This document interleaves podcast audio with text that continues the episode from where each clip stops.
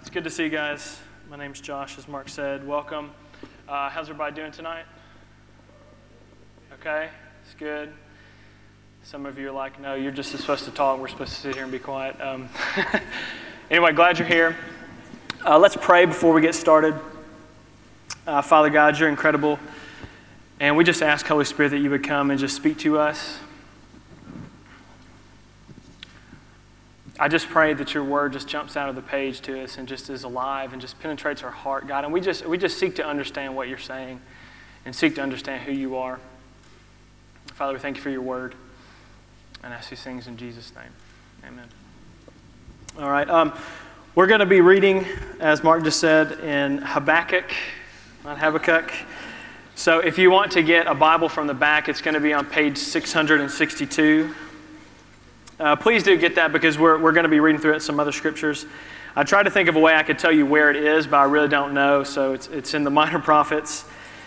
And, you know, when you talk about a minor prophet, as you can imagine being a prophet of the Old Testament, you have to bring a really big Bible because that's just, you know, what I imagine. So anyway, what we'll do is kind of run through like an outline of Habakkuk and give a little background on it, because I just think it's good if we introduce a book to kind of know like where exactly in time is this and maybe what are the things that are going on. So Habakkuk, his name means one who embraces, which will be important a little bit later on. And he was probably a contemporary to Jeremiah, Ezekiel, Daniel, Zephaniah, some of the other more well-known prophets in the Bible. And he was basically preaching to the kingdom of Judah.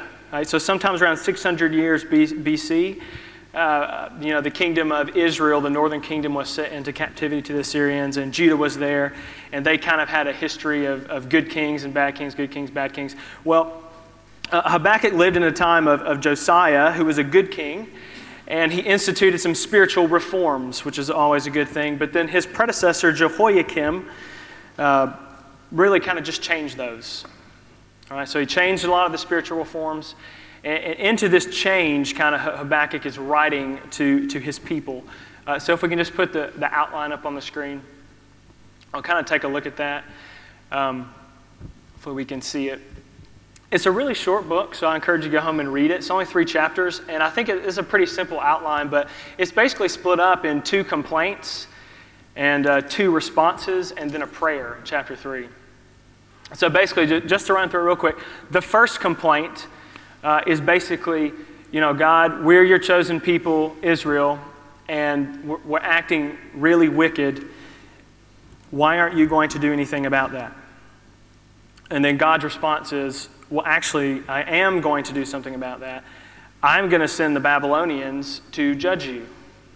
And as, you know, sometimes when you ask questions, you really don't want the answer. Habakkuk got an answer that he didn't want, so he asked another question. And he says, well, hang on, God, if you're good and, you know, and your eyes are pure and you're holy and you're loving, why are you going to send a people that's more wicked than we are to judge us? And then he gets another answer to that, and God says, much like in Job, is basically his answer is, well, Habakkuk, I'm God and you're a person, and there are some things that you're just never going to quite get. But I'm also going to judge the Babylonians as well, so don't worry about that. And the amazing thing about chapter 3 is that Habakkuk actually just prays. It's just it's a prayer in that whole chapter. And he basically just exalts God for being who he is in the good times and the bad.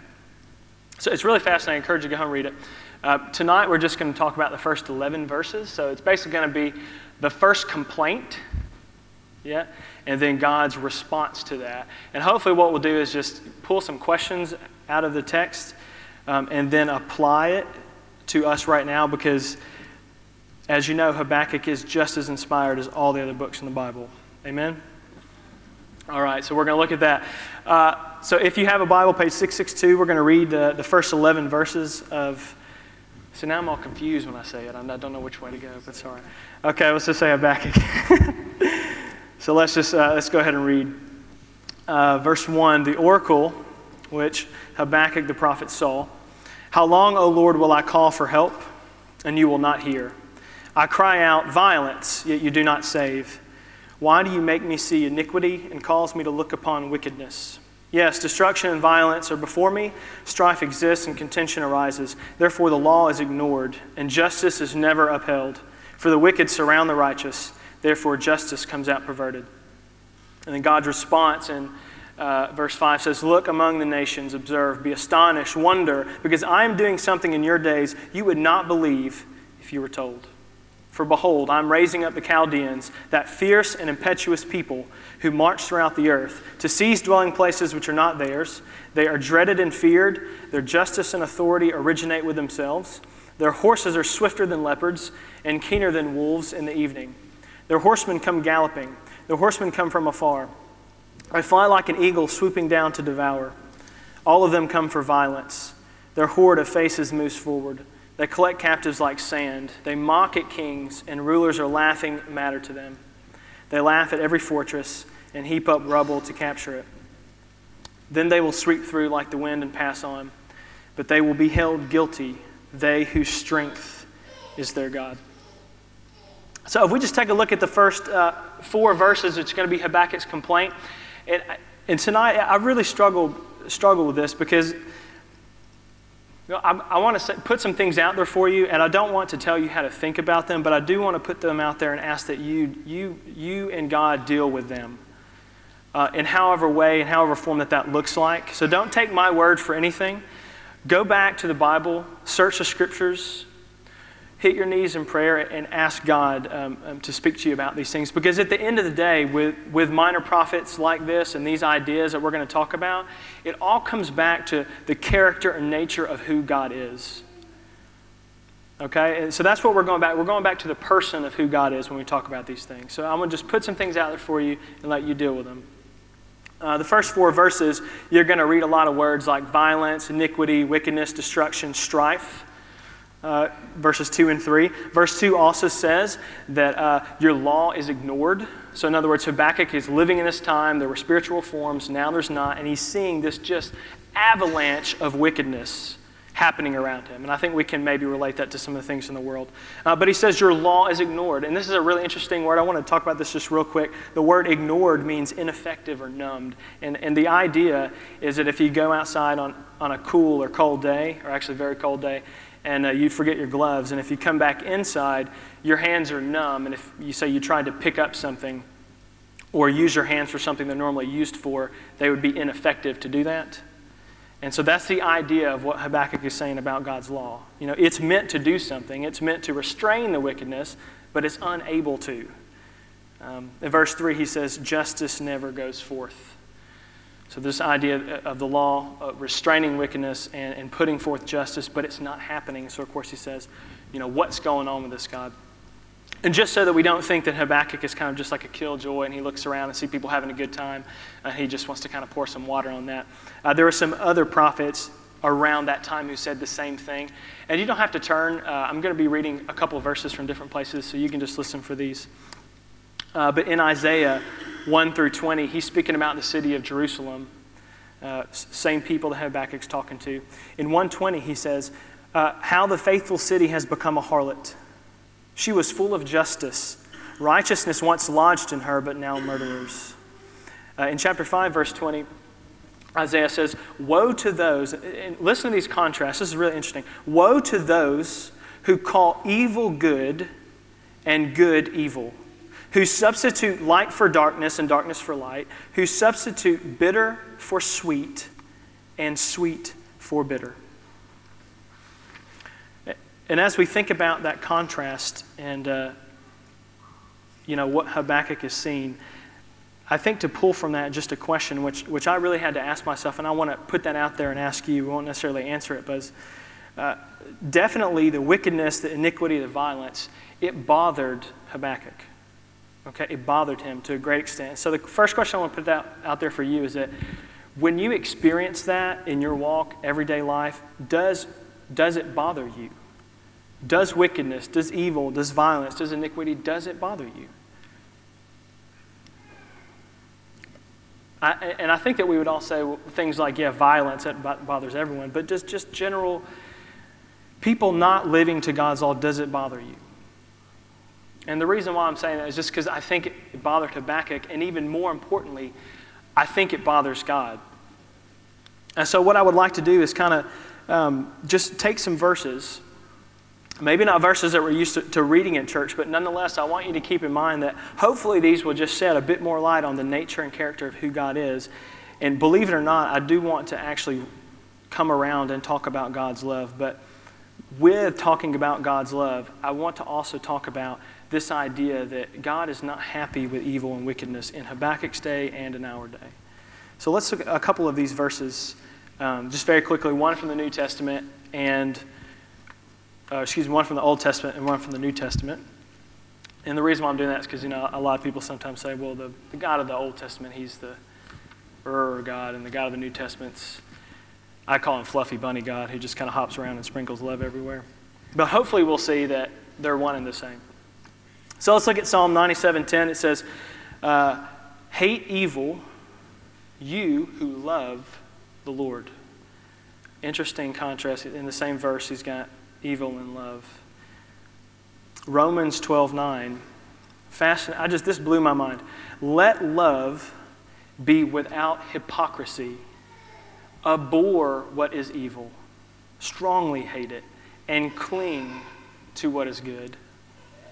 So in both of these, we're having this idea of love, especially loving what is good, and actually hating, which is strange to say that, hating evil, right? Not hating the people, hating evil. You might say, well, that's great. That's to us. Maybe we should hate evil. But does God actually, is our God of the Bible the kind of God that would even hate? If I can just put that out there. Well, let's take a look at some more scripture. Let's look at Proverbs chapter 6, verse 16. And I'm just picking ones out. There are many to choose from. Proverbs 6:16 says, there are 6 things which the Lord hates. Yes, 7 which are an abomination to him. Haughty eyes or proud eyes, a lying tongue, hands that shed innocent blood, a heart that devises wicked plans, feet that run rapidly into evil, a false witness who utters lies, and one who spreads strife among brothers. Okay. Many passages we could have chose from, and once again, I'm putting these out there. Go to the scriptures, go to God, talk to him about this. And for just a minute, I just want to stop and do a rabbit trail, because I think this is going to be important. Sorry, I'm from the South, and we say things like rabbit trail. I want to divert here for a minute. I want to talk about the idea of God is love and reconciling that with this idea that the Scripture talking about God hating evil, because I think that people have a real problem with how God could be both. And I just want to submit to you, any person that you know, do they have one character trait? As any person, you know, just think of them. I know one probably comes out. Maybe that person is really happy, or maybe that person is really, really intelligent, whatever it is. But there is no one person that you or I know of that has just one character trait. And God, in a way, is that same way, where he has multiple facets to himself, and one is not necessarily more important than the other. And I think sometimes we hear the phrase, God is love. Number one, what gets happened is it gets taken really far out of context with the things. Not saying God isn't love, because he definitely is. But another idea I'll put out there for you is that in Scripture, God's love is usually always talked about with his righteousness. Okay, it's always together. And I'm going to give you kind of just something that's been on my heart just for the past few months, talking about this idea that God is love. I think sometimes what we have the tendency to do as Christians is create like this, and you have to visualize this with me here, is we have like this box, okay? And this box is just about this big. It's not very deep. It has a lid. And we say, okay, this box is what I think love is. I'm talking about God's love. It's what I think love is. Okay, it's got a lid. And then we take God, and we grab him, and we stuff him into this box, and we close the lid. And we say, okay, God, you cannot do anything else besides what I think love is. That's the only way you can respond to anything, is how I think what love means. Can't do anything else. And what I think is a better way of looking at it is actually not starting with our idea of what love is actually going to the Scriptures first. Because after all, the Scriptures is about us knowing the person of who God is and saying, okay, God, you've told me in your word what you're like. You've told me who you are, and I want to define love from who you say you are. So what am I saying? When we talk about these ideas about God is this and God is that, especially God is love, we want to start with who God is first. We don't want to go through the list in our mind of what we think love is. Okay, so that's just one. I'm just setting that out there for you guys to think about. Just kind of moving on from that. If we take a look at verse 5, okay, verse 5. We're going to start to walk through now, I guess, God's response to Habakkuk's complaint. God's response to Habakkuk's complaint. I'm not going to go through each verse, but I'm just going to kind of group them together. Pretty much verse 5, God is just looking at Habakkuk saying, okay, get ready. I am about to judge the wickedness of Judah. I'm about to do it. And then in verse 6 through 10, he pretty much just describes the Babylonians, okay? And he really does this to show Habakkuk, hey, they're a fierce people, and when I send them, there's going to be no, they're not going to turn back, and you will not be able to stand up under it. So I'm just going to just quickly read just some phrases from verses 6 to 10, and then hopefully we'll bring another question out of that. He says things like in verse 6, the Chaldeans, they're a fierce people. They march throughout the earth. They seize dwellings. Verse 7 has an interesting verse. It says, they are dreaded and feared. Their justice and authority originate with themselves. And we'll come back to that. The horsemen come galloping. The horsemen come from afar. They fly like an eagle swooping down to devour. Verse 9, all of them come for violence. Okay, so once again, God is just describing this horrible thing that is about to come upon Judah, and history says that it did come upon it, and they just about ultimately destroyed Judah. One of the verses I want to look at specifically and where I want to take my second question to you guys is verse 7, which says, their justice and authority originate with themselves. Okay, and hopefully we'll try to explain that just a bit. But the people that God was sending to judge Israel were essentially people who said, you know what? We decide what is right and what is wrong. We decide. Not God, it's us. There is no authority over us but what we decide. As a tough question, is a tough thing to bring out. And I found myself asking that question in my life as I was preparing for this sermon. And so I just want to put it out there for you as well, is that who provides the authority for your life? Or ask it in a different way, who determines what is right and what is wrong in your life? And we'll go back to this idea of love as well, and this time talk about Jesus. In John 14, Jesus says, if you love me, so now this is a personal loving connection with Jesus. If you love me, does anybody know this verse? You'll go to church regularly. If you love me, you'll be a good citizen. If you love me, you'll, does anyone know this? Obey me. So what is interesting about this idea of love and authority and what's right is wrong is Jesus seems to be saying, you're going to demonstrate your love for me by if I'm your authority and I'm deciding for you what is right and wrong, not yourself. Which to stop and ask yourself that question is really challenging one to do it, but I think it's good of us to do it as the children of God. We're down to verse 11, but what I would like to do is stop and not read verse 11 just yet. And what I would like to attempt to do is to apply some of this to our lives. So I just want to make three kind of points about this, and then tie it back into verse 11. And how I would like to apply this is through looking at the lens of three different people, or kind of putting ourselves in the shoes of three different people. So when you're thinking about this, see if you fall into one of these three categories. You may or may not, I don't know, but that's what I'm going to attempt to do. So maybe you're someone who's like Habakkuk, and you're saying there's a lot of stuff going on either in my life or people's lives around me. And to be honest, God, it just doesn't seem like you're doing anything. And I don't understand why that is. You may be in that type of situation, like Habakkuk was in, okay? And what we're going to do is just read some verses from Hebrews to hopefully apply this. So if you do have a Bible and you'd like to now turn to Hebrews chapter 10, verse 30, we're going to stay there for the next few minutes.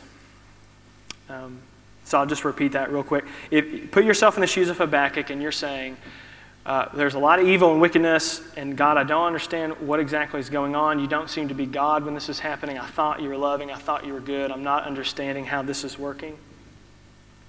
Hebrews 10:30 says, for we know him who said, vengeance is mine, I will repay. And again, the Lord will judge his people. So why are we reading a verse about that judgment? Because this is what I want you to think about. Sometimes when we get this idea that there is nothing being done about the evil in our life, we seem to think that we are the ones that can make it right by taking vengeance on someone else or some other thing. And I just would want to say to you that it's God's job to do that in the way that he sees fit. It's not ours to personally seek out vengeance against someone else or something else. And that may not be done in the right time that you want it to be done or I want it to be done in, but nonetheless, those type things are for the Lord, not for us. Secondly, if you put yourself in the shoes of the children of Israel. So talking about Habakkuk and the children of Israel, where you would say, you know what, I'm God's chosen people. I know I have a relationship with God, but maybe there's some things in my life that aren't exactly the way that they need to be. Maybe some of you are in those shoes. And if I could just stop and tell a little story, kind of illustrate how God was speaking to me about this part of it. My life group, I love my life group. I just plug life groups too. Life group is incredible. About a year and a half ago, there was a couple who came to our life group named Harry and Leslie Willie, so if some of you know them. And I'll never forget, Harry is quite likes being English, which is a good thing. And the first day I met him, I opened the door and I said, you know, hi, my name's Josh. And he looked at me and he said, you know, hi, my name's Harry, not Harry. I thought, well, this is going to be good. So over time, we developed a friendship, and he's quite an avid gardener, as I said, and now they've moved away to New Milton, but they come back every now and then, and Harry does some gardening at some other gardens, and he's been teaching me how to garden. So sometimes it's really great. Sometimes when he teaches me the Latin names to plants, it's not so fun, but I stick with it. And the last session that I got was on bindweed. And if you're a gardener, you know what I'm talking about. If you're not a gardener, I'll explain it because I wasn't a gardener 2 weeks ago. But anyway, bindweed is, fascinatingly enough, this weed that is a vine, and it grows in almost everything possible. Okay, and what will happen is it will start at the soil, and say if it was in the bottom of a rose bush, and it will grow and wind itself around very tightly around all or every single stalk that's in that plant. Okay, and as it grows, it gets bigger, the leaves kind of take the nutrients from the sun, and the roots kind of steal the nutrients from the soil. It eventually gets so large that it will choke out the plant that it is growing on, right? And so you got to get it out, or it actually ends up killing the plant. And I'm not kidding you, as I'm gardening, can't believe I'm doing this, yesterday and last week, and I'm praying, God, what do you want me to say to the people about Habakkuk? I mean, this is gonna be tough to say. He brought back Harry to my mind, and Harry saying, you know, you can't take the vineweed out of the top of the plant. It's wound too tight. If you try to take it out of the top, you just rip it in half, and the root's still there. So what do you think you have to do to get it out? Well, you take a spade, and you dig up the root, and then you take the root out, and what happens to the vines? Well, they just die. Okay? So what do you mean? What does all this have to do with putting yourself in the shoes of Israel and binding and all this stuff? Well, just take a look, if you will, at Hebrews chapter 12. And I'm going to start halfway through the first verse. It's actually, I'll just start at the front of it. It says, therefore, since we have so great a cloud of witnesses surrounding us, let us also lay aside every encumbrance and the sin which so easily entangles us.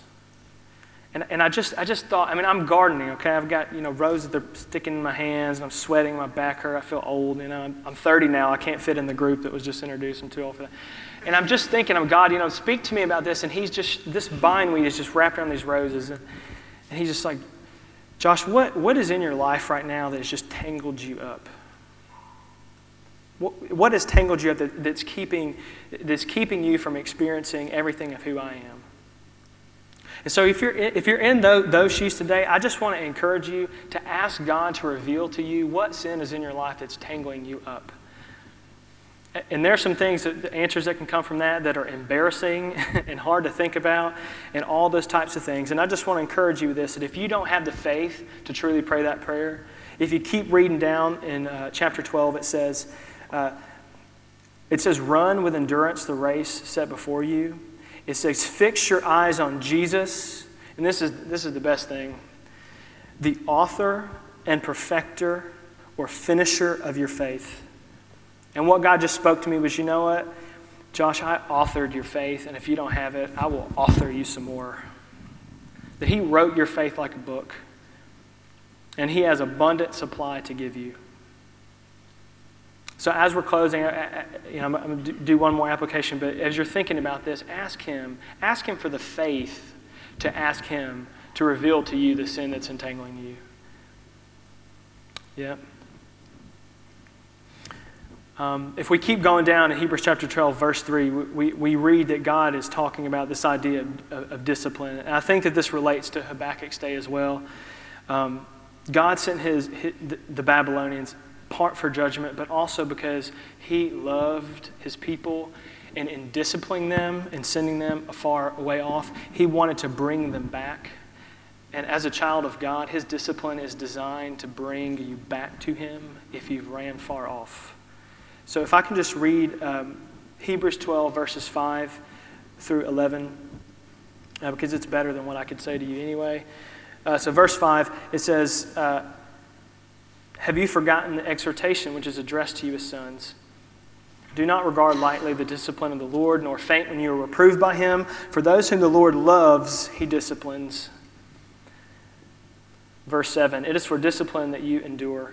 God deals with you as with his sons. For what son is there whom his father does not discipline? For if you are without discipline, of which all have become partakers, then you are illegitimate children and not sons. Furthermore, we had earthly fathers to discipline us, and we respected them. Shall we not much rather be subject to the Father of spirits and live?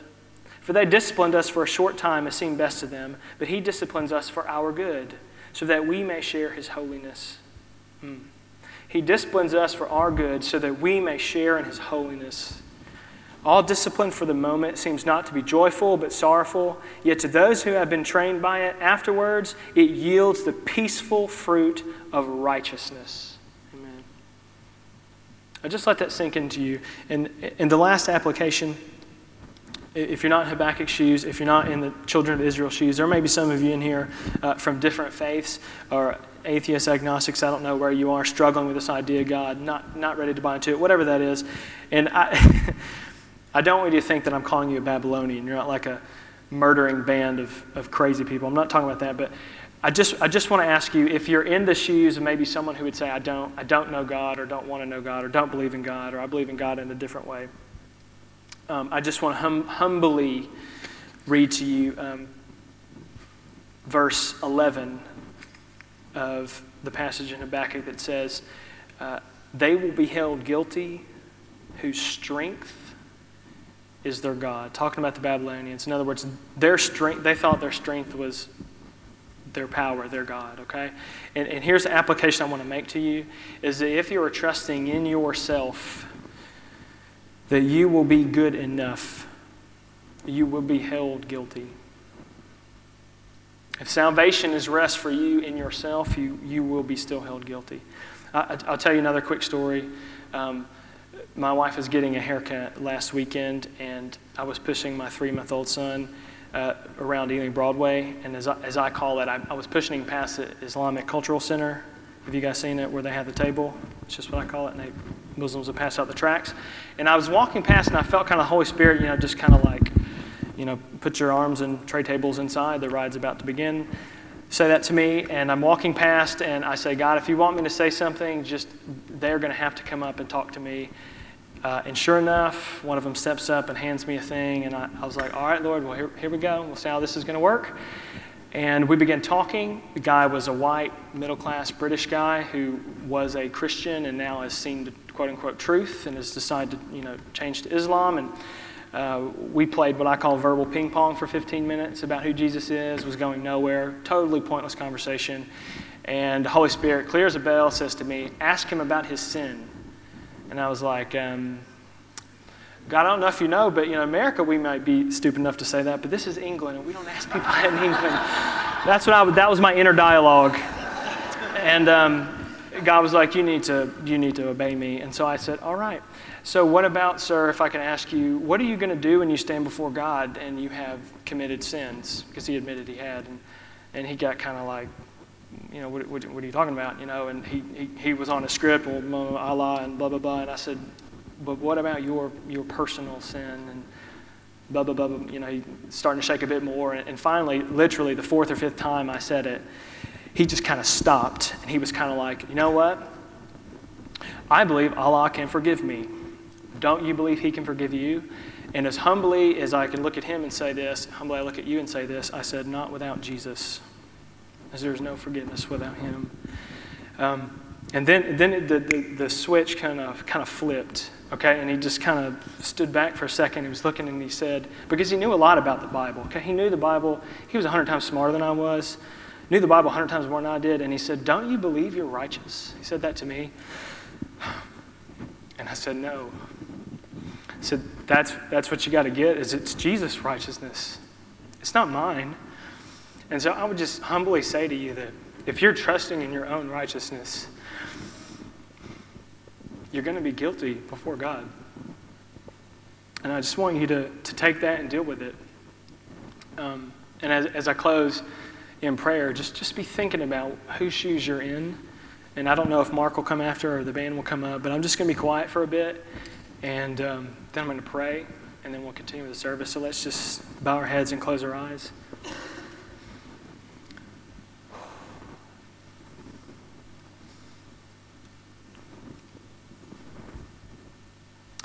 Father, I don't know who that guy was, and I don't know what you're doing in his heart, but I ask that you save him and be glorified in your life. And I just ask for every person here, God, no matter whose shoes they're in, that if they feel like you're not there for them, I just pray in the name of Jesus that you remind them how much you absolutely love us to pieces. And I just pray that if anyone is struggling with sin, that you would give them the faith to stand up and say, I need help. If I need help, if I need to get my wife to put a password lock on my computer, then I just do it. Or if I hate somebody that I'm working with, then I just ask for forgiveness. And if I just pray for the people in here who don't know you, Father, that you would just save your children in any way that you see fit. And I thank you so much, Father, for sending Jesus. I thank you that we are clothed in his righteousness. We love you, Father, and we ask these things in Jesus' name. Amen.